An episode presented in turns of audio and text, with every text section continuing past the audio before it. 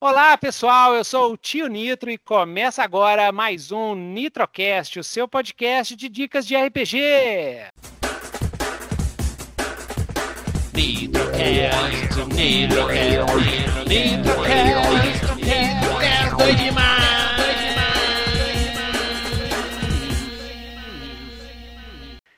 Olá, pessoal. Então hoje nós estamos aqui com o Johnny Garcia. Tudo bem, Johnny? Opa, tudo bem, pessoal? Prazer estar aqui falando com vocês. Beleza. E o Johnny, ele é, já é game designer aí, já fui lá no site dele, já manda ver há bastante tempo.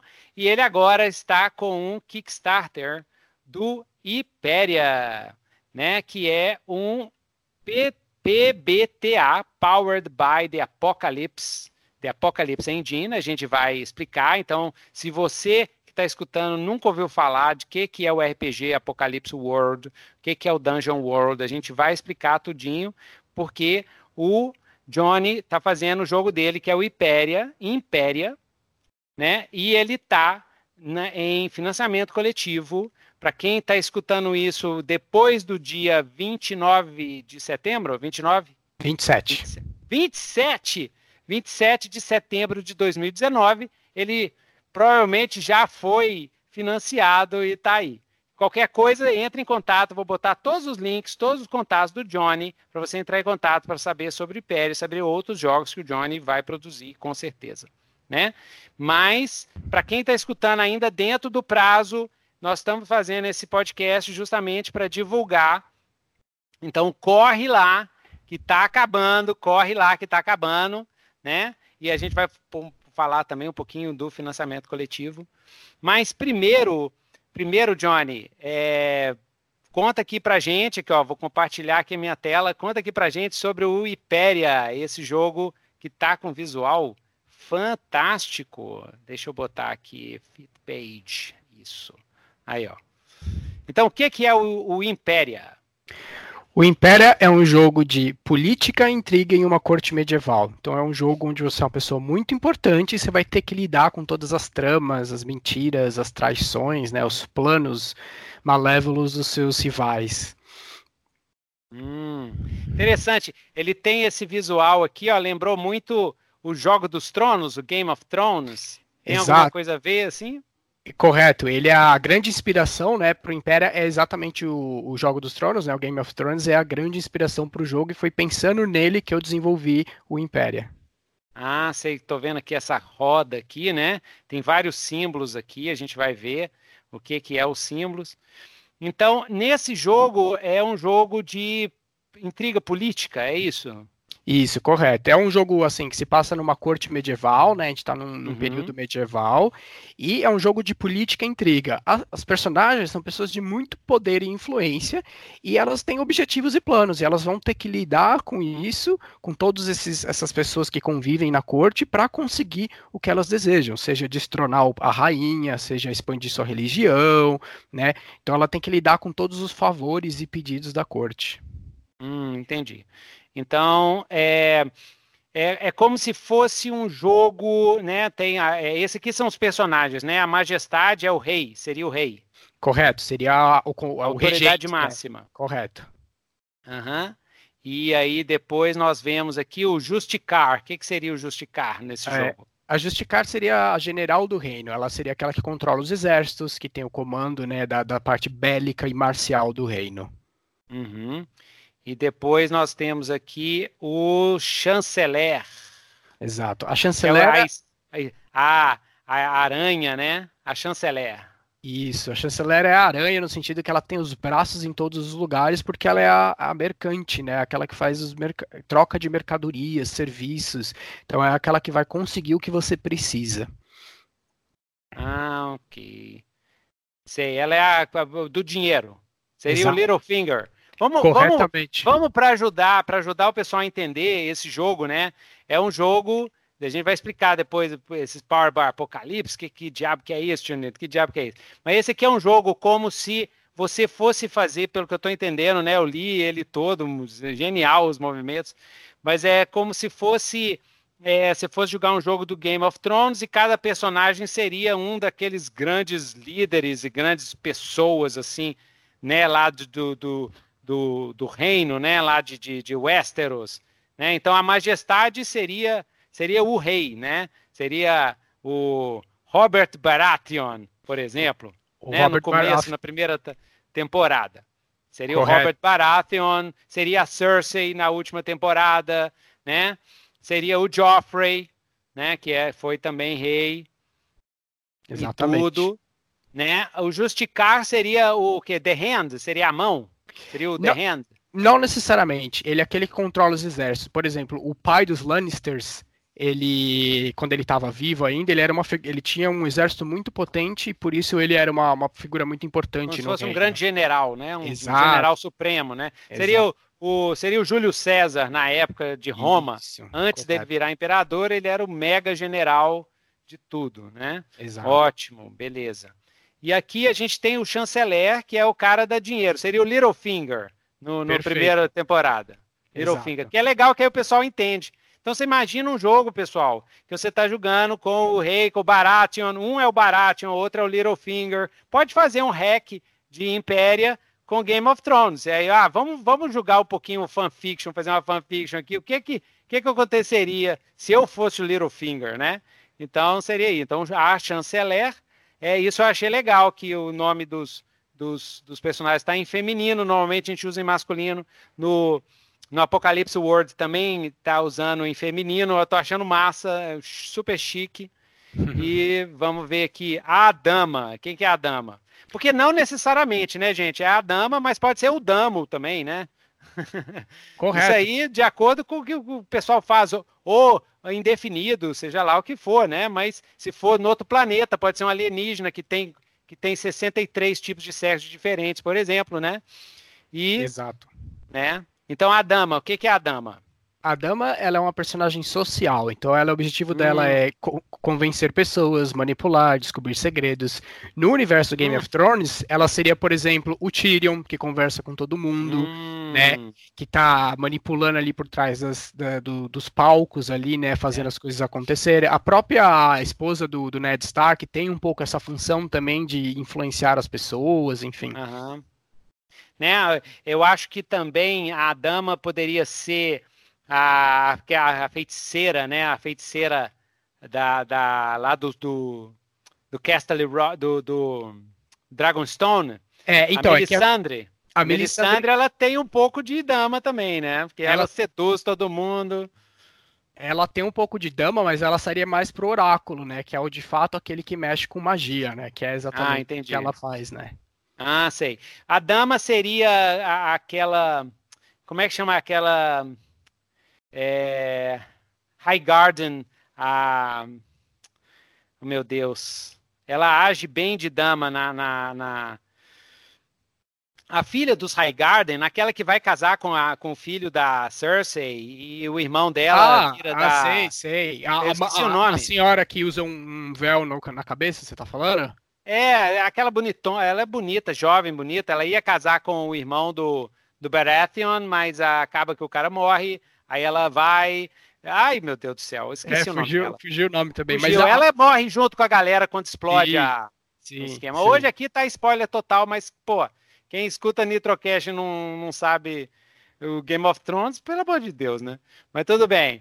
Então a serva secreta, quem que é a serva secreta? A serva secreta seria uma espiã e assassina, classicamente a área do Game of Thrones, né? Ah, sei. Ela é, ela é individual, assim, então ela não lidera grupo nem nada, não. Ela é. Ela é sozinha. Correto. Assim. Ela no, no canto dela para fazer o que é precisa ser feito e ninguém quer fazer.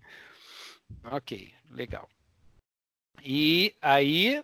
Acabou? Não. É, fazendo um acabou? comentário. É, acabou ah. assim. Nesse material gratuito só ah, tem nesse essas. Ah, Exato, okay. mas no jogo completo existem mais alguns tipos de personagens que não estão incluídos aqui, né? É, ah, é. Isso. Aí, se você for lá para a primeira página, né? Uhum tem o, o, símbolo de todos os personagens. Então a gente fala da Majestade, né, que é a, regente do reino. Falamos da uhum. Chanceler, né? Aí se a gente for ver o próximo, tem seria a Pontífice, que é a líder religiosa. que é, seria uhum. a abelha ali, né? A uhum. líder religiosa, ela seria a figura mais importante da religião, seria o High Sparrow, né? Que ele controla lá a população, enfim, faz a Cersei andar lá, tudo, toda aquela cena, né? Então seria essa figura no Game of Thrones, né? Uhum. Joia. Legal. Então aí tem o oráculo e tem a líder religiosa. Isso. Aí, Interessante. Tem a Iluminada, que é uma, é uma pensadora, uma cientista, uma filósofa, ela traz a inovação e a tecnologia para o reino, né? É, a Oráculo a gente comentou, né? Essa, aliás, esse papel de Iluminada seria um pouco o que os Meisters fazem, né? Eles fazem a comunicação entre os reinos, eles criaram lá o, o, aquele gigante de armadura, né, que protege a Cersei, então eles têm um pouco essa função mais científica, entre aspas, né. Uhum. A Oráculo a gente comentou, é a que faz magias, né? Tem poderes mágicos, fazem rituais, enfim. E uhum. por fim, é, tem a, I, a, Imaculada. A Imaculada foi, é basicamente uma criança Stark. Ela é alguém que começa inocente, sem entender muito o que está acontecendo, e à medida que o jogo uhum. acontece, ela se torna alguém importante na história. Então a, a, a Arya que vira uma assassina, a Sansa que vira uma pessoa de poder, né? O Bran que vira um vidente, né? Um, enfim, que sabe das coisas. Então, a Imaculada é isso, é alguém que começa inocente e termina sendo alguém envolvido na trama da política e, e do reino, né? Ah, entendi. E é... legal, legal. Nós vamos falar um pouquinho de PPTA e aí depois fazer umas perguntas mais específicas assim de PPTA, só para eu ter uma ideia de como é que funciona o jogo. Né?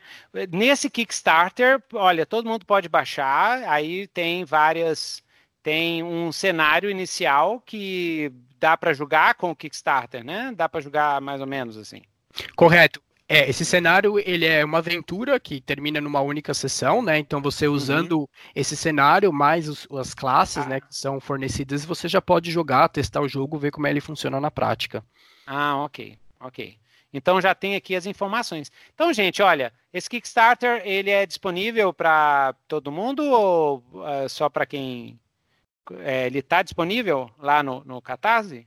Sim, se você testar? entrar na, na página do Catarse, tem que estar tá lá bem evidente, uhum. né, em letras maiores tal. É só você clicar no link e baixar e é, todo mundo pode ter acesso a esse material. Ah, que legal. Joia. Joia, joia. Então, é... então tá aí, pessoal. Esse é o Impéria, né? Um jogo muito, muito legal. Me chamou a atenção demais, assim né? Nós vamos falar um pouquinho sobre o que, que é o que, que é esse universo dos, dos Powered by Apocalypse. Mas é um jogo muito interessante e é, a gente que joga muito PBTA, você já faz o jogo na cabeça, como é que vai fazer depois de uma certa experiência. Então eu imagino que esse jogo seja bem legal, porque ela, ele deve gerar um, muita intriga. Me deu um clima ao ler o, o, jogo, me deu um clima de live action. Na minha época, eu organizei muitos jogos aqui em Belo uhum. Horizonte, uhum. de Vampire e Minds Theater e de é, jogos live action dentro do mundo das trevas. E deu aquele climão, principalmente por causa da aventura inicial, que é em festa. Era clássico, era basicamente o que a gente fazia em festa. Você preparava os personagens passava, cada um deles tinha alguma coisa, algum segredo, alguma coisa, né? E aí você soltava na festa e via o que acontecia. Então tinha alianças, tinha conspirações, tinha coisas que aconteciam. Me deu um climão de live action. Você tem experiência com live action? Nunca, nunca jogou, nunca viu? Eu, na verdade, eu tenho bastante experiência. No, dois anos atrás joguei mais de 60 LARPs em um ano, né? Então, assim, é. Tenho mas, bastante... mas LARPs, é, porque eu não sei como é que é o LAR, a cena LARP dos 2000. A minha cena LARP é do, de, de, dos anos 90. Não tinha nada desse negócio de. Aqui no Brasil, pelo menos, aqui na roça, não tinha nada desse negócio de LARP medieval, os caras com, com espada de, de espuma, sei lá. Não, uhum. era o esquema mesmo. A gente fazia aquele é, pedra, papel, tesoura né? O pessoal ia para uma casa no fim de semana, assim, e tal, aí tinha os props todos, o pessoal vestia tudo, né? O Eduardo Caetano, inclusive, que é um game designer monstro que está fazendo agora o Apocalipse World, essa versão nova, o design, a tradução e tudo. Ele era o mega mesa aqui de, de, de live, de organização de, de, de jogos, assim. Mas é, esses LARPs que você jogou são de, de quê? Qual, qual estilo? É medieval? Como é que é? Não, eu, eu jogava muito LARP nórdico. Eu não conheço, né? eu não conheço os LARPs de hoje, entendeu? É. Então é legal saber. Eu, eu, jogo, eu joguei muito LARP nórdico, que são LARPs focados nas relações das personagens, como elas interagem é. entre elas, é, situações fe mais fechadas, assim. Então, é muito dos jogos que eu joguei é mais ou menos isso. Você tem um evento, você tem uma festa, você tem uma situação, cada personagem é, é mais ou menos o que você falou mesmo. E você uhum, vai no legal. jogo acontecer, você meio que solta todo mundo e espera para ver o circo pegar fogo, né? e aí, quando, quando você vê, já aconteceu um monte de coisa. Fulano já fez aliança, enfim, né? Já uhum. tramou contra. E é bem isso, mas eu acho que isso que você trouxe é muito mesmo o, a ideia do jogo, né? É esse clima uhum. de, de conversa conversas secretas e alianças e pactos, e você não sabe se a pessoa está do seu lado, se ela está ali para te agradar. Então acho que é, é, muito esse, esse cenário mesmo, assim, acho que é, é bem isso que você captou. Sei, legal, legal. É, então vamos, vamos primeiro fazer uma introdução, depois a gente entra mais profundamente no, no seu jogo, no que, que eu estou uhum. curioso com algumas mecânicas, como é que funciona. Né? É, então, gente, os, o, há muito tempo atrás, eu acho que foi em 2010, mais ou menos assim, né? Vamos lá, Wikipedia para ajudar a gente. Apocalipse World. World Wiki. Eu acho que foi em 2010, mais ou menos, se não me engano, 2009 ou 2008. Eu sei que o Titio 2010. lá... 2010, first, né? First published in 2010, yeah. Isso, exatamente. O, o tio Vincent Baker, é, a gente já segue ele desde a época do Dogs in the Vineyard, desde que ele começou a, a soltar os trem na internet, né? Lá na época lá do Forge e tudo. Exato. E aí, é... ah, deixa eu compartilhar aqui, porque é bom que o, o pessoal vê aqui, porque eu também estou para fazer um, um Nitrocast com o Eduardo Caetano para a gente falar de Apocalipse World e até agora não estou conseguindo porque tá em, tá em pré-venda, galera. Comprem, comprem, pelo amor de Deus, comprem. Comprem, comprem. Entendeu? A tradução tá ótima, tá? Eu, o tio Nitra, tradutor, e eu tô te falando, a tradução tá top. Eles encontraram umas, umas, uma, uns termos assim que nem eu nunca imaginava, entendeu? Porque Apocalipse World é o tipo de jogo assim pra gente cool. Eu não sou cool, eu sou nerd, tosco. Mas a galera que tá traduzindo é o pessoal cool. O Eduardo Caetano é cool, cara. Ele é de cool, assim, hipster e tal. É gente cool. Então, a tradução tá cool, tá super chique. Mas o jogo foi criado em 2010, publicado pelo Mr. Vincent Baker, né? E é um jogo pós-apocalíptico, onde você. É, e que o grande lance do jogo foi é, que você cria tanto o cenário quanto a história, quanto tudo é criado assim na hora que você joga. É um jogo de, de prep quase zero, quase zero. Você prepara só umas ameaças, pensa mais alguma coisa assim, mas o melhor é quando você vai para a mesa de jogo sem saber nada do que, que, vai acontecer, né? E é um jogo que, é, que usa um sistema chamado Powered by the Apocalypse, que é, que é o sistema do jogo. Na verdade, não, não era não era para ser isso.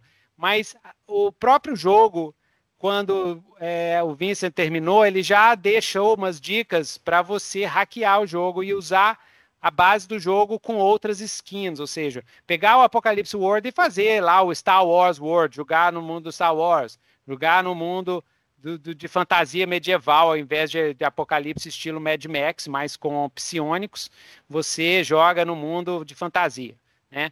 Então, é, e a base do jogo, como é, deixa, como é que é a base do jogo? Você conhece, né? Você já jogou a beça, né? Sim. É, o é, Apocalipse é, World. É o meu jogo favorito, É o seu jogo favorito. É Beleza. o meu jogo favorito. Foi Beleza. um jogo assim que explodiu minha cabeça, né? Apesar de que eu conheci o Dungeon World primeiro, depois ah. eu fui chegar no Apocalipse World, e quando eu cheguei no Apocalipse World eu falei, nossa, que isso? Como assim? Não tô entendendo que jogo é esse. Foi uma revolução, né? É, tem, isso é um caminho muito legal. O pessoal vai do, do Dungeon World. Por, por, isso que eu adoro Dungeon World e eu falo pro pessoal jogar, porque é um jogo de entrada, né? Eu, uhum. eu, o, o, o, eu tô fazendo um joguinho também uh, de steampunk, porradão e tal. E eu estou usando é, é, o mesmo esquema do Apocalipse World, inclusive o mesmo nome de habilidades e tal, porque eu pretendo que esse jogo também seja uma porta de entrada é, para outros jogos mais bizarros. Eu estou fazendo um jogo mais acessível. E o Dungeon World serve para isso. O pessoal joga o Dungeon World, acostuma com o esquema Aí depois vai assim, de onde é que isso veio? Isso veio lá do Apocalipse World. Exato. Então, quando você jogou Apocalipse World, quer dizer, quando você jogou Dungeon World, o que que te chamou a atenção primeiro? O que me fascinou, assim, de cara, foi a coisa mais. Eu falei, nossa, como assim? A, a, as rodadas de combate não tinha iniciativa. Eu falei, mas como ah. assim? Não tem iniciativa? Foi o, foi como é que organiza choque. esse trem, né? É o que todo mundo pergunta pra gente. Como é que organiza esse trem se não tem iniciativa, né? É. E aí, aí ó, depois disso, vendo a, como a dinâmica do jogo, onde você, através da sua descrição, faz as coisas acontecerem e isso acaba movimentando, né, impulsionando a história para frente, colocando mais complicação, e aí quando você vê, virou uma bola de neve e, e, as coisas vão acontecendo sem você planejar nada, eu falei, não, eu preciso aprender mais sobre isso. Como é que eu faço um jogo sem planejar nada? Uhum. Porque eu sou mestre, né, eu prefiro mestrar, inclusive, de muitos anos. E quando eu cheguei no Apocalipse, eu falei, mas no Dungeon World, eu falei, mas eu não preciso preparar quase nada, mas e o jogo Nossa, funciona? é maravilhoso. Como assim? É maravilhoso. Exato. É maravilhoso. É viciante, eu falo pessoal, cara. Nossa, você começar nesse esquema, começa com Dungeon World, pessoal que tá mais assim, achando meio esquisito, assim, oh meu Deus do céu. Começa com Dungeon World. Agora, precisa de uma. Você tem que, primeiro, para quem for começar a entrar nesse mundo, né? Primeiro, assista um jogo. Seria o caminho mais fácil. Assista um dos jogos de Dungeon World. Tem aí muito, Casa Velha, tem trocentos aqui na internet, uh, no, no YouTube. Assista um jogo para você ver como é que é na prática, tá? Como é que funciona. E aí depois você começa a ler, você pode ler, ler os playbooks e tal e tudo. A base do. Porque precisa de uma certa. um pouquinho de mudança de paradigma. E tem gente que não consegue fazer essa mudança. E eu falo: assiste um jogo ou joga. Entendeu? Eu uhum. joga. Uhum. É, eu estou mestrando a beça, estou tentando é, botar mais gente jogando para ver como é que funciona. Mas o que, o que que o pessoal fica meio com medo da questão da iniciativa? Então a iniciativa é a seguinte: Dungeon World, o Impéria, o Apocalipse World, o, esse monte de jogo aí que tá saindo, Sangue e Glória, o do Pasqualim lá do Egito, que eu esqueci o nome, que é muito bom também. E vários jogos aí. O que, que é? Conversa estruturada. As regras não tem iniciativa, porque a conversa, porque RPG é conversa, é o mestre falando, o mestre fala uma coisa, o jogador fala outra, depois o mestre fala outra, o jogador fala outra. Se for entre os jogadores, um jogador vai falar uma coisa, o jogador vai falar outra, e assim vai. É uma conversa. Então, o grande chance do, do Vincent Baker, o, o, grande chance, que não foi só dele, isso é tudo uma construção coletiva, tá, gente? Uh, todo o trabalho da, são. Eu vou usar aqui é, os termos, depois vem lá, tem, eu tenho um podcast sobre teoria de RPG, ajuda a entender essas coisas. É, existem três, existem, na verdade, quatro linhas assim gerais de design de jogo. Tá? São linhas gerais, abertas, não é nada fixo, não é nada dogma, não é nada. Mas uma linha geral, uma área geral que a gente chama de gamismo, ou game, gamista, gamismo, que é, são jogos que têm um foco mais perder, ganhar, matar, cair, quantos monstros você matou, quantos você, você pegou. É, é, é a base dos board games é mais a praia do D&D, mais a praia do old school, do RPG old school. Quantos monstros você matou, quantos danos que você dá, quantas cabeças de goblin você, você, você conseguiu sobreviver na dungeon. Nossa, a dungeon tinha um monte de trem, você conseguiu sobreviver. Toda vez que você faz esse tipo de pergunta, e fala assim, nós matamos 15 caras provavelmente você está jogando um jogo que o design, que o foco dele é mais pro gamismo. Que Quanto é doido demais. ganhou? É, que é divertido demais. É divertido, você passa um cagaço danado. E você, nossa, na hora que você com dois PV, você acerta aquele golpe, mata o monstro, a mesa dói do cabeção, né? É bom demais. Existe uma outra linha, uma outra área que a gente chama de simulacionismo, que é o quê? É você ver você tem regras, você tem todo um jogo, toda uma estrutura para você ver como é que seria no mundo real se eu botasse um ninja enfrentando um, um, um ninja do Japão medieval enfrentando um viking. Então você tem regras que simulam as duas coisas, simulam o ataque da arma. Inclusive eu joguei um jogo há muitos séculos atrás, no início dos anos 2000, que era de bang bang, depois eu vou botar aqui embaixo. É um jogo indie de bang bang simulacionista americano, doido demais. É cheio de tabela, você vê quando a bala entra, tem o tipo de, de. Mas o barato do jogo é justamente você ver como é que é a vida numa cidadezinha do Bang Bang. O, o tipo de ferimento que dá. E, cara, é muito doido. Então tem jogos assim, entendeu? E tem jogos que são, que a gente chama de narrativistas. Tem também o imersionismo, é, que é o LARP, por exemplo, é um tipo de, de jogo de, de imersionista. Então, é, não, provavelmente não vai ter rolamento de dados, não vai ter nada, é outro esquema. Mas tem os narrativistas que é foco em história. Então, o Hyperia, por exemplo, o Dungeon World, o Apocalipse World são jogos de cunho de foco narrativista. E o que, que significa narrativismo? Narrativismo é o seguinte: o que nós estamos interessados nesses jogos é na história, é na o que a gente chama de ficção. O que, que é a ficção? Ficção é a história que está sendo coletivamente criada ali junto com a galera. Né? Todo mundo junto, o pessoal começa e aí cria a ficção, cria a história. O foco é na história. Então, o foco. Então, por exemplo, quando eu mestro Dungeon World, a primeira coisa que eu falo para o jogador foi o seguinte: aqui só morre quem quer. Aí o povo já, já muda o paradigma da cabeça. É, só morre quem quer. Se você ficar com zero hit points, porque tem hit points né, no Dungeon World, você vai estar tá morrendo. E aí você vai me falar o que, que é que você quer fazer. Se você quiser morrer, a gente faz uma cena doida. Se você não quiser, eu vou deixar você morrendo em coma e tal. Eu vou arrumar alguma coisa na história. Eu vou arrumar alguma coisa na história. Eu já falo assim de cara que aí a pessoa já sai do, do, do paradigma, porque o esquema aqui, o esquema do Dungeon World, é fazer com que seus personagens vivem aventuras extraordinárias, que eles sejam raptados, levados por monstros, é, libertar uma cidade inteira, e depois ser preso e torturado, sei lá, e aí o amigo, seu amigo vai te salvar. É isso. O negócio é história, não é, é diferente o foco. Então no Império é isso, no Apocalipse World é isso também. Né?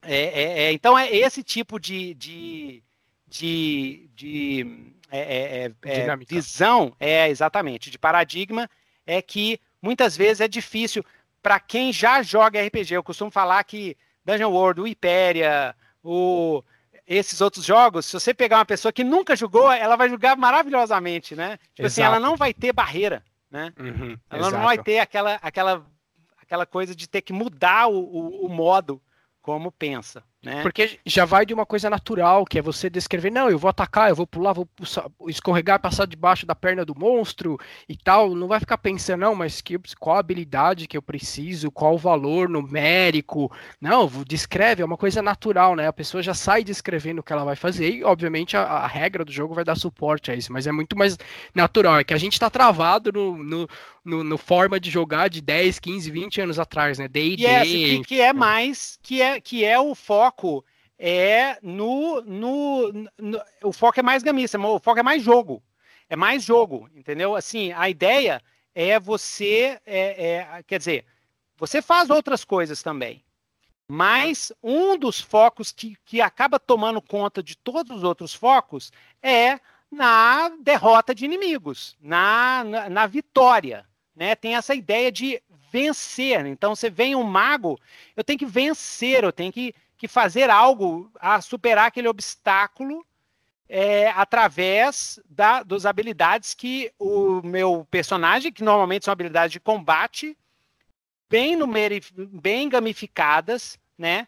Aí você vence aquilo, passa para um outro obstáculo, vence o outro obstáculo. A, a outra parte do, do, do D&D, do, do, do, do, RPG tradicional, que é da representação, interação e tal, é um bônus, é um bônus colocado por cima do, do central do jogo, que é esse tipo de, de é, é, é, né, esse tipo de mecânica, né? Ele é o, é assim, é o contorno do bolo, né? Ele é o, o, o agregado, o agregado que se agrega. No final das contas, o que vale o, o que realmente importa no jogo é assim o, o, foco principal é a diversão que dá na hora que você tira o 20, por exemplo, uhum. ou que você escolheu as, as, as magias certas para poder diminuir a quantidade de inimigos para o resto do pessoal pegar e destruir.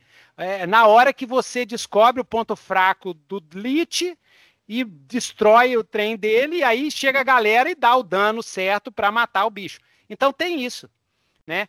O foco dos jogos mais narrativistas, né, com foco narrativista, é a história, né?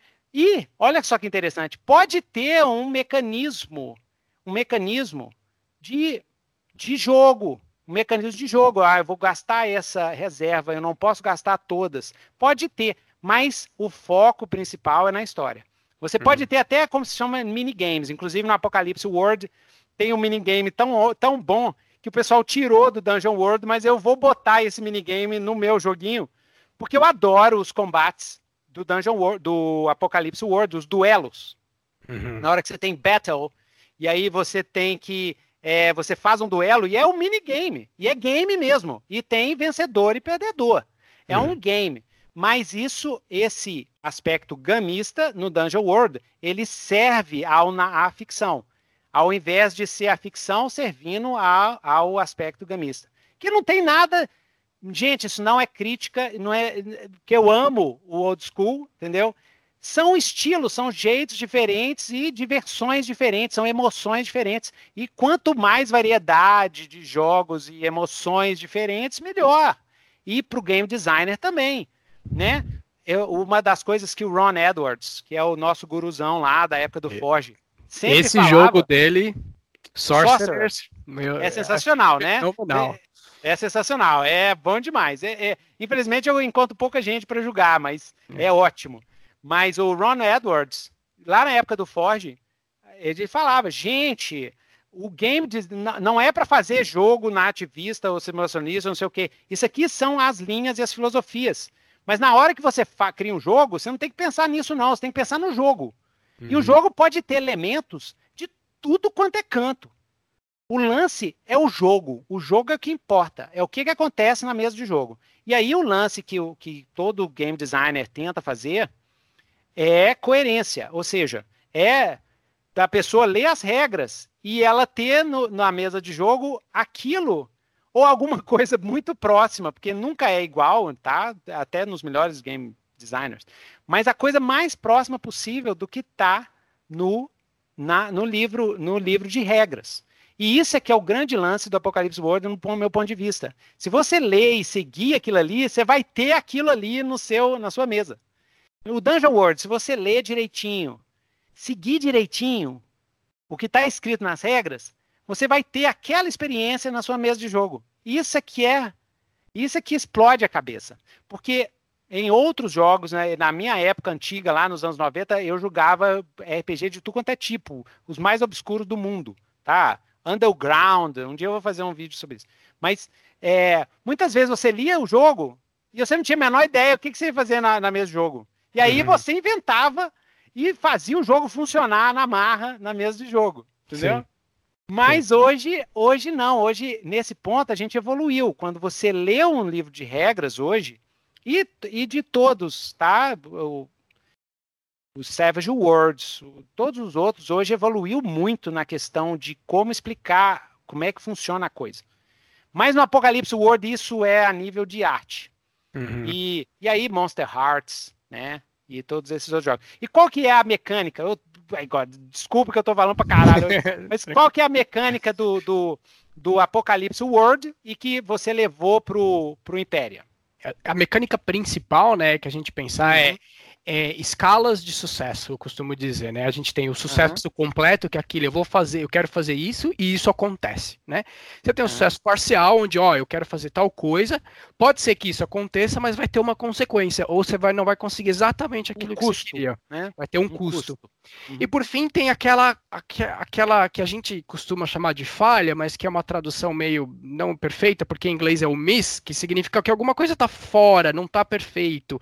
Então, você pode fazer aquilo que você quer, mas vai acontecer uma coisa que vai dar uma reviravolta na história, alguma coisa muito, muito inesperada vai acontecer, né? Uhum. Então, essa ideia de que eu tenho, vou conseguir tudo que eu quero, vou conseguir o que eu quero, mas com uma consequência, ou vou, vai ter uma grande mudança na história. Então, esses três níveis de sucesso foi o que é a mecânica básica do Império, né? Então, você pode influenciar a história positivamente para ela ser exatamente como você quer, parcialmente ou deixar que as coisas aconteçam. E eu acho que isso é a grande diferença dos Powered by the Apocalypse, que é essa questão da, da ficção, como você falou, Nitro, que é quem divide a ficção. Porque o jogador, quando ele fala, ah, eu vou sair correndo para passar debaixo da perna do ogro, né? Se a gente está jogando Dungeon World, ou eu vou sacar minha arma, apontar na cabeça da, do cara e vou intimidar ele para ele me contar onde tá tal fulano no Apocalipse World, né? Ou no Império, falou assim, não, eu vou te chantagear para conseguir tal uhum. coisa quem, tá, quem tem o controle da narrativa é isso que determina. Se eu tenho o sucesso completo, então eu determinei que eu vou botar a arma na cabeça do fulano e vou descobrir isso. informação, então eu vou conseguir essa informação. Uhum. Se, a, a, se a gente está no parcial, ou seja, o mestre do jogo e os jogadores estão dividindo essa narrativa, ou seja, vou apontar a arma, porém mas alguma coisa vai acontecer que o mestre vai inserir na história. Então você começa a ter essa divisão de narrativa. E por fim, né, no, no, na falha, né, enfim, você tem essa. Ah, eu quero fazer isso. Tá, você quer fazer isso, porém, vai acontecer isso, isso, mais isso como consequência. E às vezes não é nem contra você, por isso que não é uma falha. Às vezes você, não, eu vou atirar no cara, quem você acabou acertando seu amigo sabe? Tipo, às vezes a falha é uma coisa que complica a história, não necessariamente que você errou, que você falhou, Exato. que você não conseguiu, né? Exato, é interessante. Na, a gente, é, no, no domingo agora, talvez saia da semana que vem, pessoal aí do, do, do canal, é, a gente julgou uma sessão de quatro horas e meia com criação de personagem e tudo de Monstro da Semana, de Monster of the Week, né? E, e, muito interessante, depois da sessão, gravei a sessão, vou postar aqui para a galera, mas depois da sessão a gente conversou a beça sobre a sessão. Esses jogadores é a primeira vez que eles têm contato com PBTA, então eu estou fazendo a, a, evangelização, né, a conversão ali. É isso aí. É, então, então, aí a gente estava conversando e é, uma das coisas que eu achei interessante é que um dos meus jogadores falou assim: Ah, mas é, é muito difícil é, ter sucesso no, nos testes, né? Aí eu pensei nisso, pensei nesse negócio, eu falei o seguinte: olha, é, eu acho que é, o lance é que a, a, a, o vocabulário não tá legal. Tá? Assim, os termos, a gente tem que dar uma mudada nesses termos, ou então conversar com os jogadores antes. Então, a primeira coisa que eu sempre falo é o seguinte: aqui só morre quem quer. Então, você vai decidir a hora que você vai, morrer. De acordo com a ficção, isso é parte da regra e a gente é decide. Então, o estresse que tem no gamismo de você chegar a zero pitch points e perder o personagem, né, que tem nos jogos de foco gamista, não tem nos focos, nos jogos de focos narrativistas. Pelo menos eu conheço PBTAs que tem morte, que tem regra de morte, não sei o quê. Mas se você lê bem, direitinho, você vê que não é bem assim, uhum. né? Que é o jogador, é a ficção, é que tudo que decide. E se não for, cara, eu falaria pro game designer, muda isso aí, porque senão vai dar problema. O, o tipo de mentalidade que isso gera é outra, é uma mentalidade de sobrevivência, que muitas vezes vai ir contra a ficção, vai ir contra a história do personagem. Beleza. E aí a outra coisa que eu achei legal é que ele falou isso. Quando ele falou isso, eu falei assim: olha que interessante. A mecânica do jogo foi feita para vocês. A grande percentagem que acontece é um sucesso com um custo. Tá? O jogo foi feito para isso. O tio Vincent, ele já falou em fóruns que a ideia principal, a ideia inicial do Apocalipse World foi criar um jogo onde as coisas que você fizesse têm consequência, ela tem um preço. Então a base do jogo é essa. Inclusive ele até fala, você pode criar um PBTA que não tem esse tipo de base, mas a base, né, a base do Império, por exemplo, é isso. Tudo que você faz tem uma consequência, tem um custo.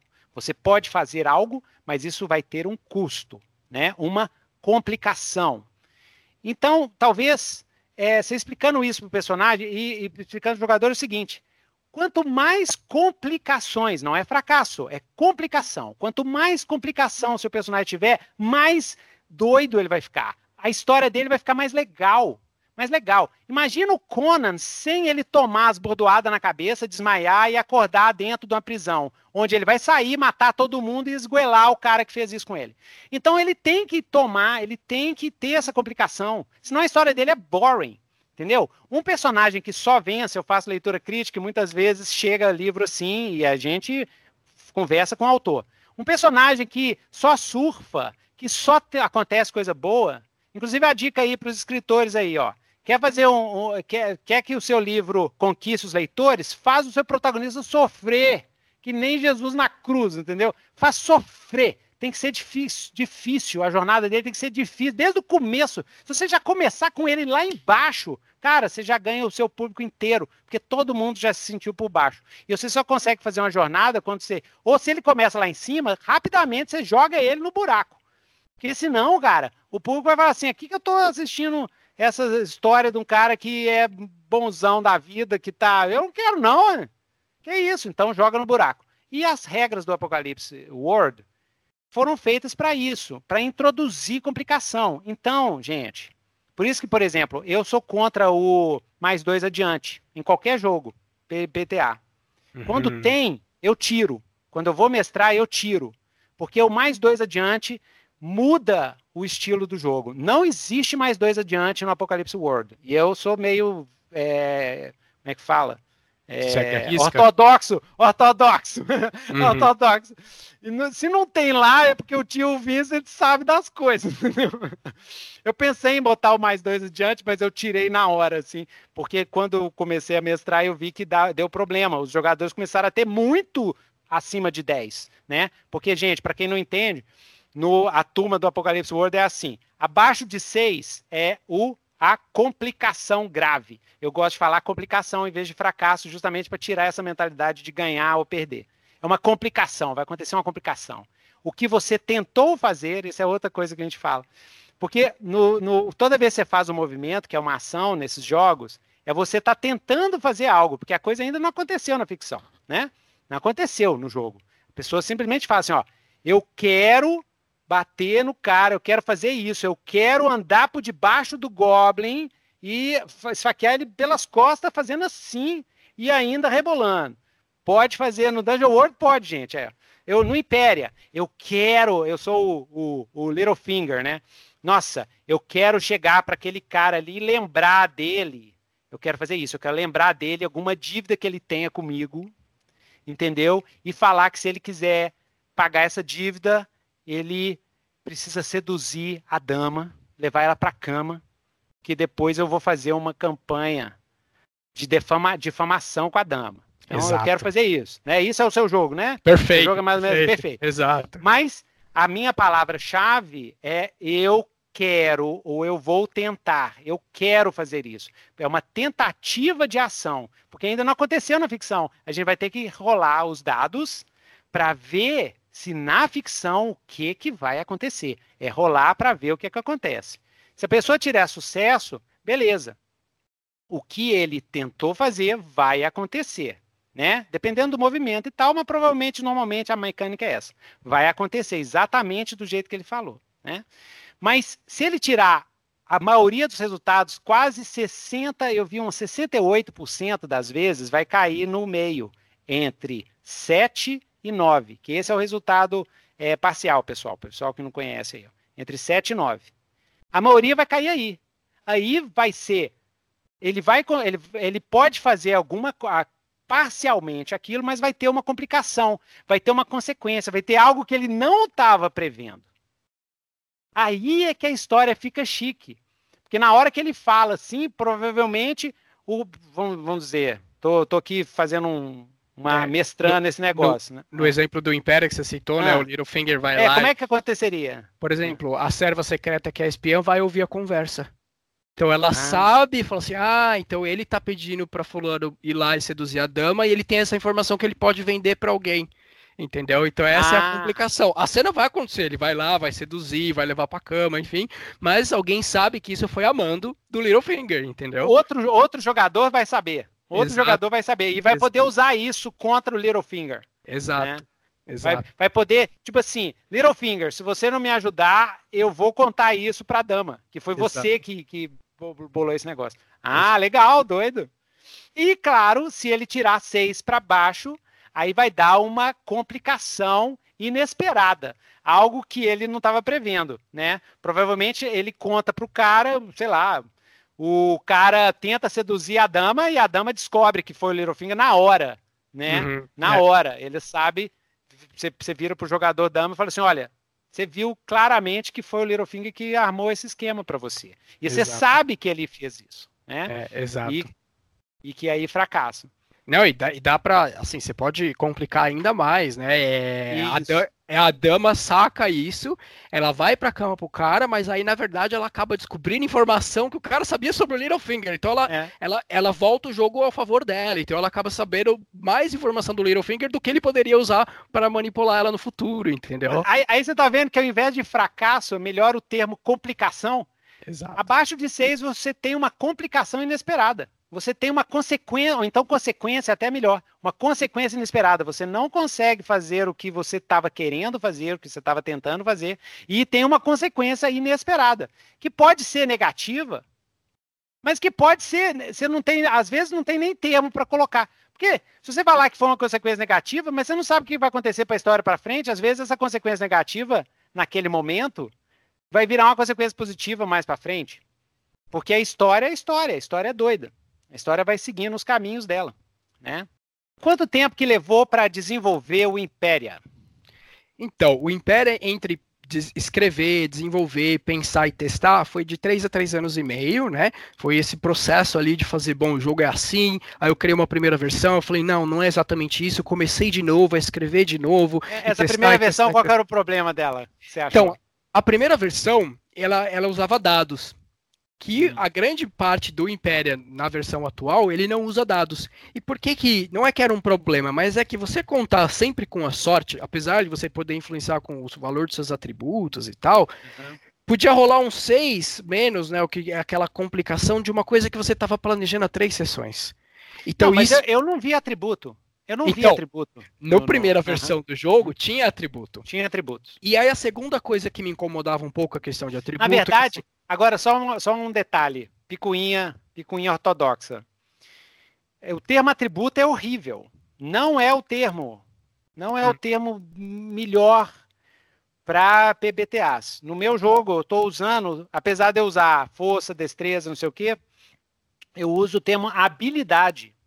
Uhum. Porque não é atributo. O atributo, pelo menos na, meu, na minha interpretação, é algo muito fixo. É algo é, tipo assim, ah, o atributo do cara. Então, tipo assim, é o que ele tem no corpo, ele é forte, não sei o quê. Quando você fala habilidade, que é mais ou menos a ideia do Apocalypse World, é como é a performance dele naquela área de, de atuação. Então, Exato. os atributos do, do. Não é atributo, é habilidade.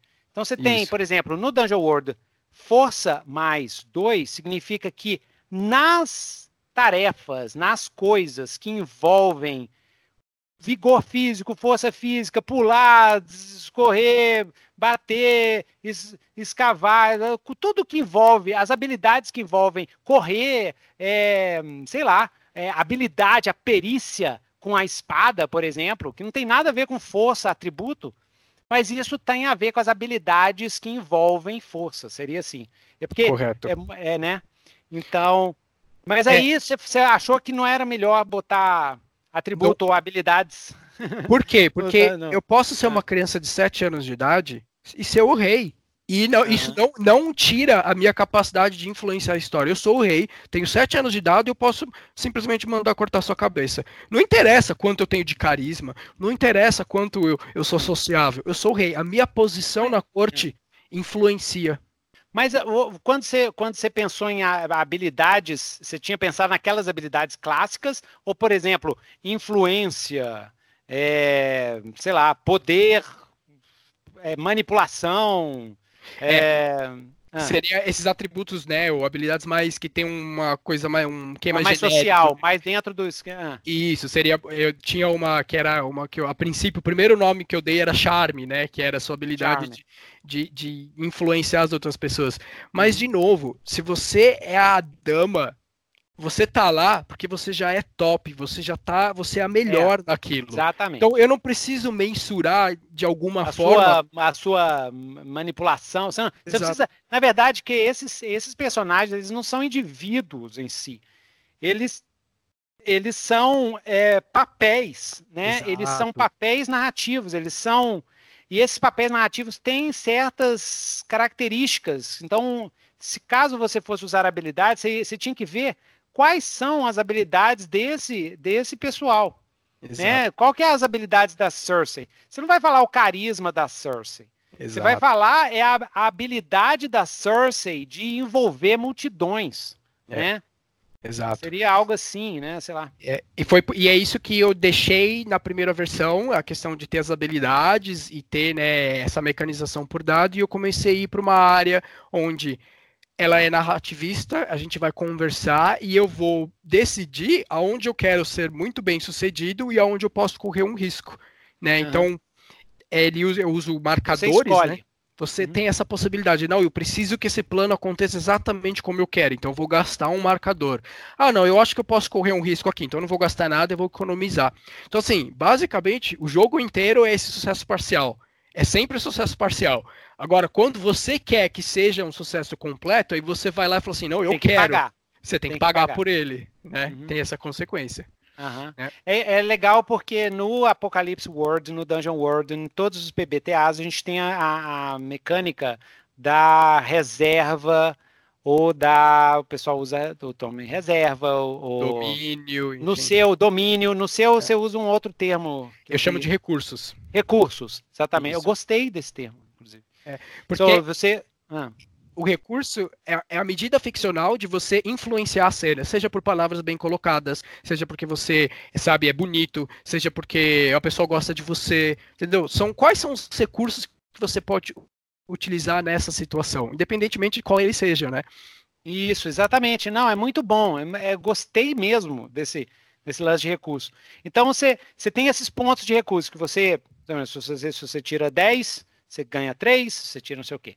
No seu caso, parece que você tirou o dado e simplesmente dá o recurso para o jogador. E aí o jogador usa o recurso como ele conver na hora certa. Correto. Na hora ele usa esse, esse recurso de, de que a gente chama de currency em game design, né? Sim.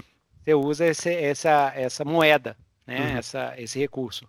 Muito legal. Mas aí é, é, você usou os dados, você resolveu tirar os dados, usar esse, esse tipo de, de, de recurso, né? Exato. É, ok. O que, que a gente falou agora? Pode ser que eu e, corte isso aqui. É, o que, que a gente é... falou que eu achei tão legal que eu falei. Assim, é da questão dos dados, que não tinha, e aí eu citei que na verdade tem, né? Tem um pequeno espaço de dado dentro do jogo. Isso. Você falou assim, não, mas eu vi dado lá tal. Essa era. Que aí a gente falou, não, eu vou falar ah, sobre isso, né? Ah, exatamente, exato. Então tá. Mas eu vi dado, mas você tá falando que não tem dado, mas eu vi dado lá no, no nas regras. Então, é Existe é, algumas situações onde é utilizado dois dados de seis faces, que é super acessível, né? Qualquer jogo de tabuleiro, enfim, você tem eles. É, que situação é essa? Se você é a, a, rainha, a chanceler, a dama, você não é uma pessoa de combate. Você não sabe, sabe, entrar lá, carregar uma espada, enfim, lutar e degladiar. Você não sabe fazer isso. Não, você não é treinado, você não, nunca precisou fazer isso.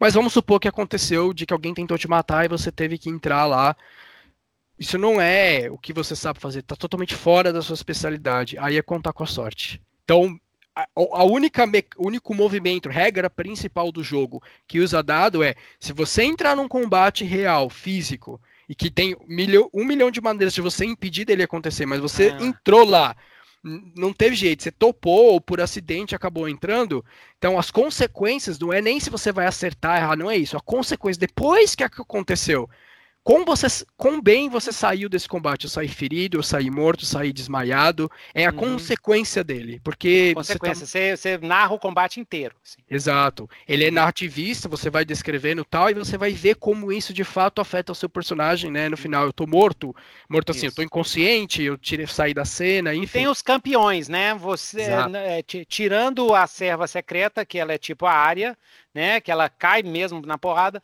tem os campeões, né? Você pode ser a Majestade, você tem o, o, né, o The Montanha, Hound, é. né, o Montanha, você tem é. o Round, é, que ele é que vai fazer Isso. o duelo, seja lá o que for. Né?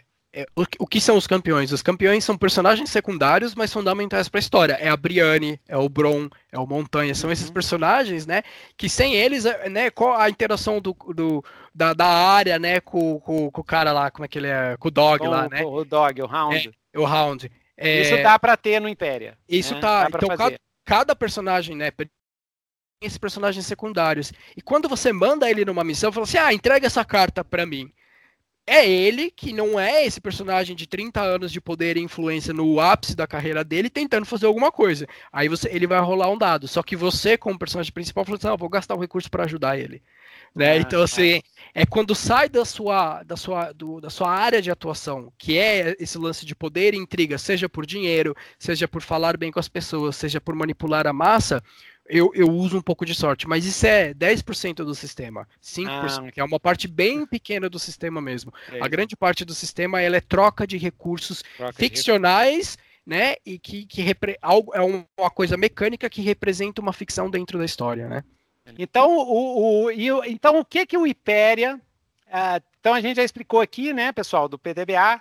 Então, o que que o Hyperia tem para o pessoal que joga narrativo, qual que é as diferenças? Por exemplo, eu já notei uma coisa aqui, né? Normalmente nos PBTAs você tem os jogadores e você tem o mestre. Então a conversa que se dá, né, gente, quando tem quando tem iniciativa, a iniciativa é feita pela conversa, entendeu? Essa a, a, a inclusive quando eu mestro é, é, Dungeon World, eu tenho as fichas dos personagens e eu organizo que nem quando eu mestro Old Dragon, que nem quando eu mestro D&D. E eu vou seguindo, assim. Porque eu já senti que a conversa tem um ritmo. Ela tem um ritmo. Uma hora é o mestre, porque as próprias regras fazem isso. Na hora que sai o 7 a 9, é o jogador e aí chega a hora do mestre entrar. Na hora que sai 6, a hora do mestre entrar. E quando os jogadores é, não estão é, é, não estão, estão agindo, né, estão fazendo as suas coisas, mas ainda não teve nenhum momento de estresse, não teve nenhum momento que foi necessário um teste, não teve nenhum momento que foi necessário que a ficção precisou de alguma coisa, né? Precisou de um momento de indefinição na ficção, né? Mesmo nesses momentos, tem hora que o mestre fala, olha, então vocês estão andando e tal, chegaram no lugar, e aí o que, que vocês vão fazer? Se joga para os jogadores, os jogadores falam, ah, nós vamos não sei o que, não sei o que, ah, não ativou nenhum movimento tal. Aí volta para o mestre, aí o mestre faz os esquemas dele. Né? Então tem essa estrutura. Porém, no seu jogo eu notei que é, o mestre, é isso que eu quero. A minha pergunta é essa: qual é a função do mestre num jogo onde os jogadores estão jogando contra si? Né? A maioria dos PVTAs né, são equipes, são grupos, né? Do, do Sprawl, por exemplo, né? que é o de Cyberpunk, é um é PBTA de Cyberpunk, é um grupo que vai fazer uma missão, não sei o quê. O Apocalipse World, uh, se bem que Apocalipse World já é meio é, um contra então, o outro, né? É, exato, é, Apocalipse World já é meio um contra o outro. Né? É. Mas são indivíduos, né? Uh, se bem que tem playbook que não é indivíduo, que é gangue.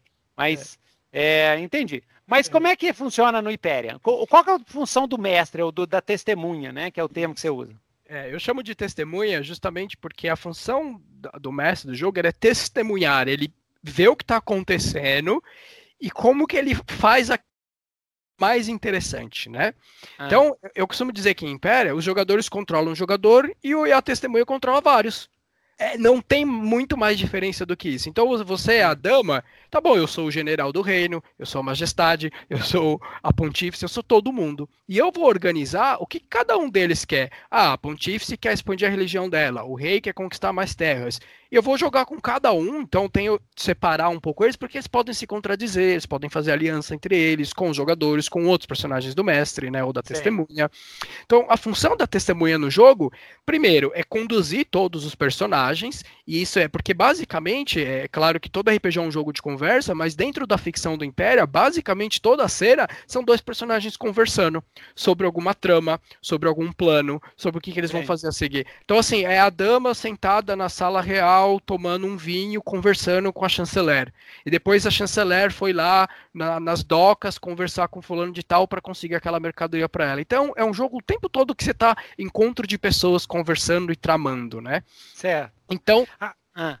E, e, é, e aí, nessa trama toda, a segunda função da testemunha é aonde que eu posso, né, aonde tem uma situação que é interessante que algo aconteça para, né, como, como você disse, complicar e trazer uma consequência para a história. Você está tendo uma conversa secreta? Ah, pode ser que alguém esteja ouvindo. Ah, você está tramando contra alguém? Beleza. E essa, você tem um aliado, de repente esse aliado, na verdade, ele ele está contando para outra pessoa que você está tramando contra ele. Então ele na verdade está contra você.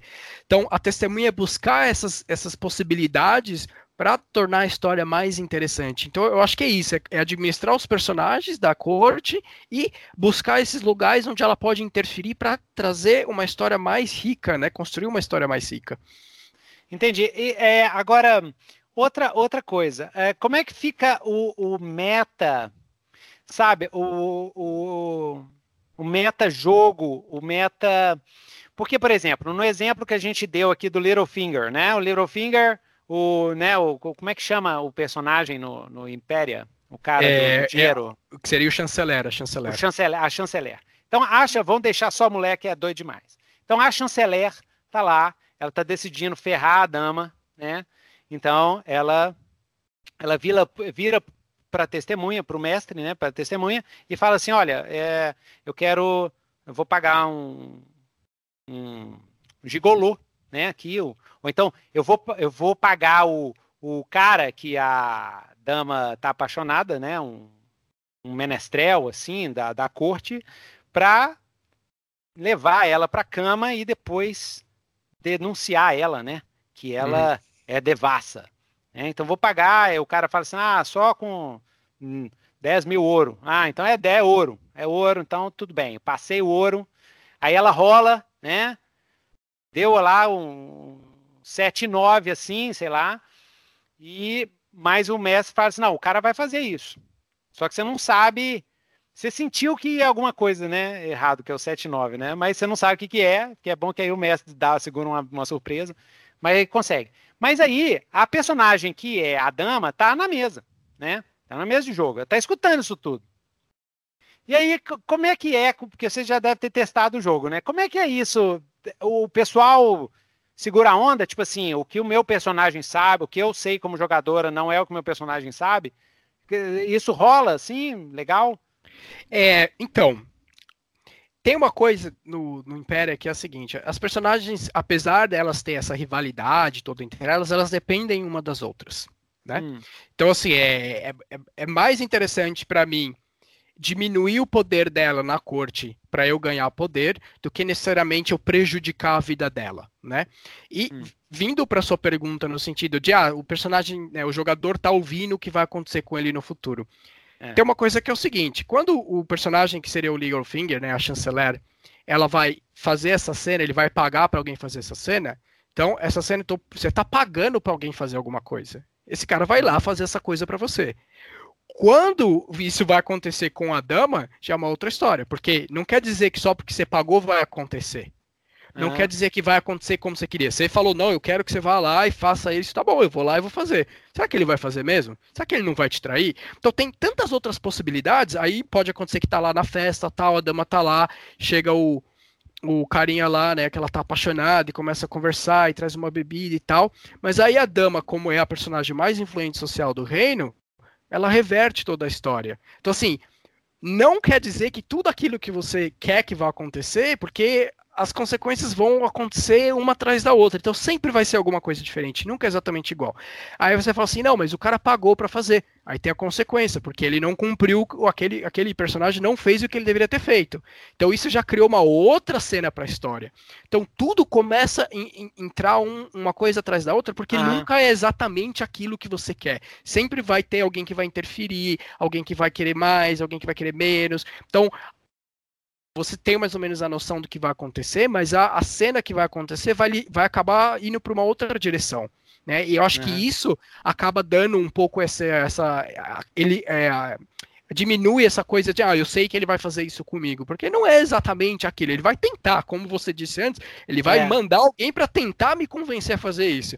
Será que eu posso, lembrando que eu, como a dama, ou como qualquer personagem da corte, eu sou muito importante, eu tenho muito poder e influência. Então, assim, Será que realmente você mandar um menestrelzinho qualquer lá para me influenciar vai dar certo? Então tem todas essas questões que tem que ser pensadas, né? De repente, será que, né, alguém não vai me contar dessa conversa? Então tem todo esse esse isso que está acontecendo por de, de trás da trama que modifica a cena efetiva. E é isso que é a graça do jogo. Você nunca sabe é, exatamente, é, né? Eu imagino que é, os jogadores, à medida que eles vão jogando, o Impéria, eles vão aprendendo a estratégia dos outros. Então, provavelmente, eu estava pensando aqui, porque pô, se a dama tem todas as habilidades, todos os movimentos sociais e tal, talvez essa não seria a melhor estratégia para pegar ela, entendeu? Exato. A estratégia seria diferente. E eu, eu acredito que a presença física dos outros jogadores altera a estratégia dos, dos jogadores. Os jogadores nunca vão fazer um tipo de estratégia assim, de cara, entendeu? Eles, eles vão usar as regras do jogo para poder é, atingir os outros personagens de maneira é, através do da testemunha, não através, não através Exato. de coisa direta. A não ser que tenha no jogo mecânicas de combate direto, tipo no Apocalipse World tem, né? Tem, uh, tem mecânica assim, se eu quero manipular você, tem jeito, né? Tem, tem, tem o isso tem. existe, tem essa ah, pressão que tem. você pode colocar no jogador. Isso é um exemplo real de jogo que aconteceu, né? Ah, e é engraçado que foi exatamente esses dois personagens. Eu ia te pedir foi... isso pra gente, pra gente fechar o podcast, eu ia te pedir alguns exemplos de, de jogo, assim. É. Né, que é legal para quem está interessado no jogo ver como é que é, funciona na, na história. Então, conta umas historinhas assim é. interessantes que aconteceu jogando o Impéria. Então você tinha a chanceler, que é na, dentro do Império a chanceler ela tem estabelecimentos dentro do reino. Então tinha um personagem que era o, o jardineiro, que ele era dono de um bordel, né? Uhum. E uma das a pessoa que tomava conta do bordel, né, que era a administradora do bordel, era era uma personagem que ele gostava muito, era um personagem do mestre, enfim, da testemunha, ela gostava muito daquele personagem. E o que que aconteceu? Um outro personagem querendo, né, afetar com a chanceler, que tinha esse bordel, que tinha essa personagem que era a fraqueza dele, o que, que ele fez? Ele pagou mercenários para sequestrar essa pessoa. E aí o que acontece? Na hora que essa pessoa foi sequestrada, ele criou uma fraqueza na chanceler. Então a chanceler ficou apta, não, o que, que você quer que eu faça para você me devolver essa pessoa, entendeu? E aí, o que, que é? Ela foi contratar a serva secreta para descobrir aonde estava a pessoa sequestrada. Ah, então, ela contratou o personagem. Ela contratou um outro um, jogador. Um dos, do personagem do jogador foi um jogador que sequestrou um, um, uma pessoa querida dela. E aí ela contratou a outra personagem para poder tentar resgatar o cara. que massa. Enquanto ela tentava negociar que a massa, volta. velho. Né? Então, assim, essas, essas, tramas acontecem. É. Ou, por exemplo, né, é, na última. Na sessão que eu lancei recentemente online, você tinha duas personagens, uma era líder religiosa, a pontífice, a outra era, era a iluminada, que é a cientista e tal. E eles estavam numa, numa nomeação pública, ou seja, quando o, próxima, o próximo rainha ia ser nomeada, né? Ia tomar o poder. Só que tinha duas possibilidades. E aí a que era prevista acaba não sendo escolhida, e, a, e é como era um reino super religioso, enfim, a pontífice, que era uma personagem jogadora, interviu, não, isso tá errado, isso não pode ser, e começou a manipular a massa para é, para ir ao favor dela, para falar assim, não, isso não tá, tá errado, começou a fazer um tipo de revolta. Só que o que aconteceu? O personagem da, da Iluminada, que é esse cientista e tal, o lugar onde estava acontecendo, que era uma grande caverna antiga, hum. quem construiu e habilitou esse lugar foi esse personagem. Então, na hora que ele, na hora que ela começou a manipular a massa e tentar fazer, ele falou assim: "Então, mas esse lugar de culto, de não sei o que lá, que você constrói aqui, que você está se gamando pela religião, não tem nada a ver com a religião. Eu vim aqui, peguei isso para você, e você disse que era uma caverna abençoada pelos deuses, blá blá blá. E todo mundo da população olhou para ela e falou assim: ah, mas como assim? Quer dizer que não é de verdade. Então, é, então assim, começou a rolar uma, essa coisa de diminuir a influência do outro personagem para eu ganhar o ah. um status, entendeu? Então tem essas coisas, né? Ou, por exemplo, a serva secreta que se escondeu atrás de uma cortina para matar um outro personagem. O personagem entrou bêbado, né? Tá, é, caiu na cama, ela estava no quarto, aí ela falou assim: não, eu vou chegar lá perto, né? E vou assassinar o personagem. Só que o que acontece? Tem uma mecânica impéria, que é aquela coisa do, da testemunha poder intervir, ela pergunta pro jogador, fala assim, jogador, eu vou complicar a sua vida, mas eu vou te premiar para isso, eu vou te dar dois recursos, que é um, um, mecanismo do jogo, né? Você quer? Aí o jogador falou assim, ah, eu quero. Então o que acontece? Então tá bom, você chegou lá para matar ele, quando você foi lá cortar a garganta dele, ele virou e sacou a arma contra você. Ou seja, isso era uma armadilha, ele já estava sabendo, e aí nisso que acontece, isso a porta abre e entra seis soldados, mais o cara efetivamente você queria matar. Então era uma armadilha contra você. Né? E você fala assim, pô, e aí, o que, que eu faço? Então, essas situações de coisas inesperadas, eu, eu, posso, como testemunha, intervir na história e o jogador pode falar sim ou não. Ah, eu quero que isso complique a minha vida, porque ele precisa de planejar né, os próximos passos dele, então ele acaba aceitando. Então, essa dinâmica de vencer, de conquistar, de matar, ganhar XP, ela é muito focada, isso não me interessa na história. O que interessa assim, qual é o meu plano, o que, que eu preciso para fazer ele ocorrer e qual a forma né, que eu vou conseguir essas, essa, concluir essas etapas. E isso permite que toda a história se desenvolva. Então, todas essas pequenas situações de intriga, de um jogar contra o outro, ac acontece naturalmente. E assim, não é nunca um ataque direto. Não, eu vou fazer isso contra você. É sempre, ah, vou sequestrar aquele personagem, vou fazer. É sempre. É sempre por. Porque assim, se eu falar que sou eu, eu posso, a rainha pode mandar cortar minha cabeça, entendeu? Então eu tenho que sempre agir por detrás dos panos para fazer as coisas acontecerem acontecerem. E é normal os, os, jogadores estarem em lados opostos, não somente que eles são inimigos, mas ele um cara que é o objetivo A e o outro que é o objetivo B, que são objetivos totalmente diferentes. E o jogo acontece, entendeu? E vamos ver o que acontece. Reino cai, reino sobe, entendeu? Mas é isso, assim, o jogo flui nessas adversidades e nessas tramas que nunca são diretas, são sempre indiretas, né? São sempre indiretas, é, é nem legal.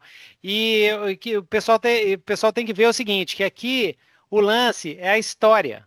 Não é quem vai ganhar ou se a, a, a agente secreta lá. Serva secreta. A serva secreta ia matar o outro personagem. Não, não, não é isso. É a história que está sendo feita, entendeu? Muitas vezes, se, o, se isso já aconteceu em mesa minha, né?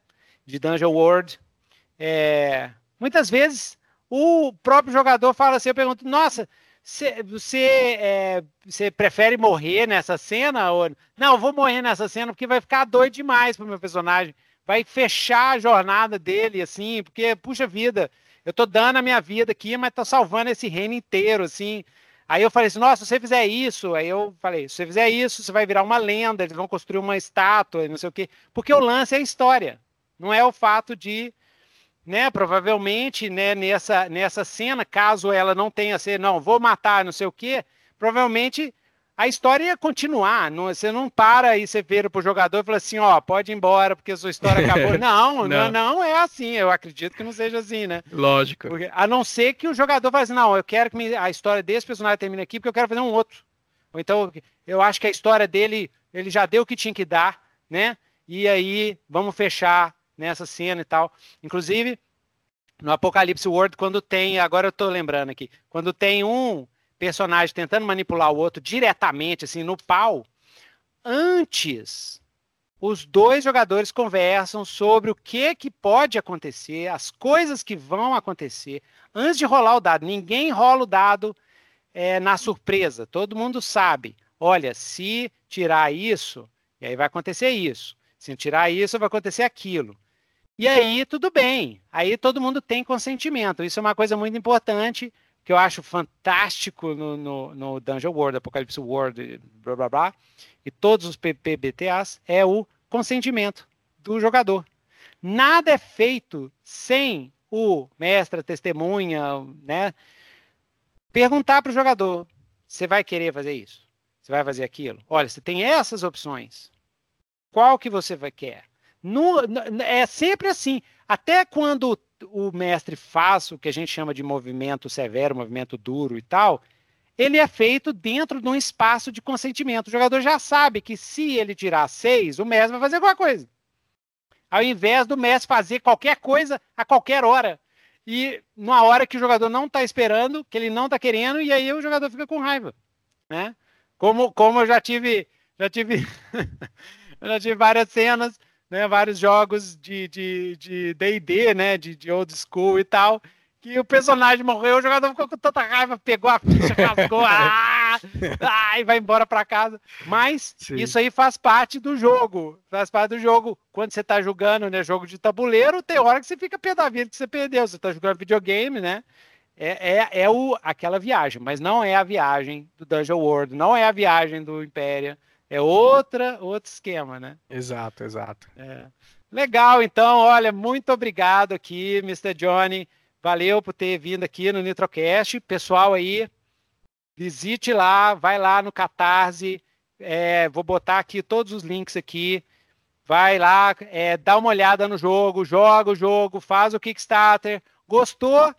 Manda ver, participe. Tá super tranquilo, os precinhos estão ótimos lá do Catarse, dá para você ajudar de todas as formas. Até se você não não não quiser comprar agora, você pode clica lá, clicam no Apoia-se, que também já ajuda, divulgue, né? E conheça. E aí, você tem algumas palavras finais para a galera aí? Então, é, pessoal, tem material gratuito, vai lá, baixa. Tem o canal do Império no YouTube que eu, eu explico os, separadamente em cada vídeo os detalhes do sistema, quem são os ah. personagens. Mas só para avisar, tem link aqui no show notes para o canal do Império, para quem quer ver. Veja o jogo sendo jogado, tá? Manda brado. Exato, tem a sessão lá. É, eu sou de fácil acesso, então se tem alguma dúvida, alguma pergunta, quer ter mais esclarecimentos. Facebook, tem Facebook? Facebook. Do, do Império? Tem, tem, tem, vai estar tá tudo aí para vocês, então me acha, manda, manda mensagem. Então, o financiamento termina no dia 27 agora de setembro, então tem alguns dias aí para a gente é, divulgar, né, e fazer acontecer. Já está, né, bem próximo de bater a meta e, enfim. Então, muito obrigado, tio Nitro, por ter essa oportunidade aqui de conversar, é. meu Apocalipse World, são, é, é aquilo que eu gosto de jogar né, e por isso que eu criei o Impéria. Então, muito bacana, obrigado aí mesmo pelo espaço. Espero que vocês gostem do jogo. E é isso aí, muito obrigado. Então, gente, então agora eu termino o Nitrocast, o seu podcast de dicas de RPG. Até mais, galera. Nitrocast, Nitrocast, Nitrocast, Nitrocast, Nitrocast,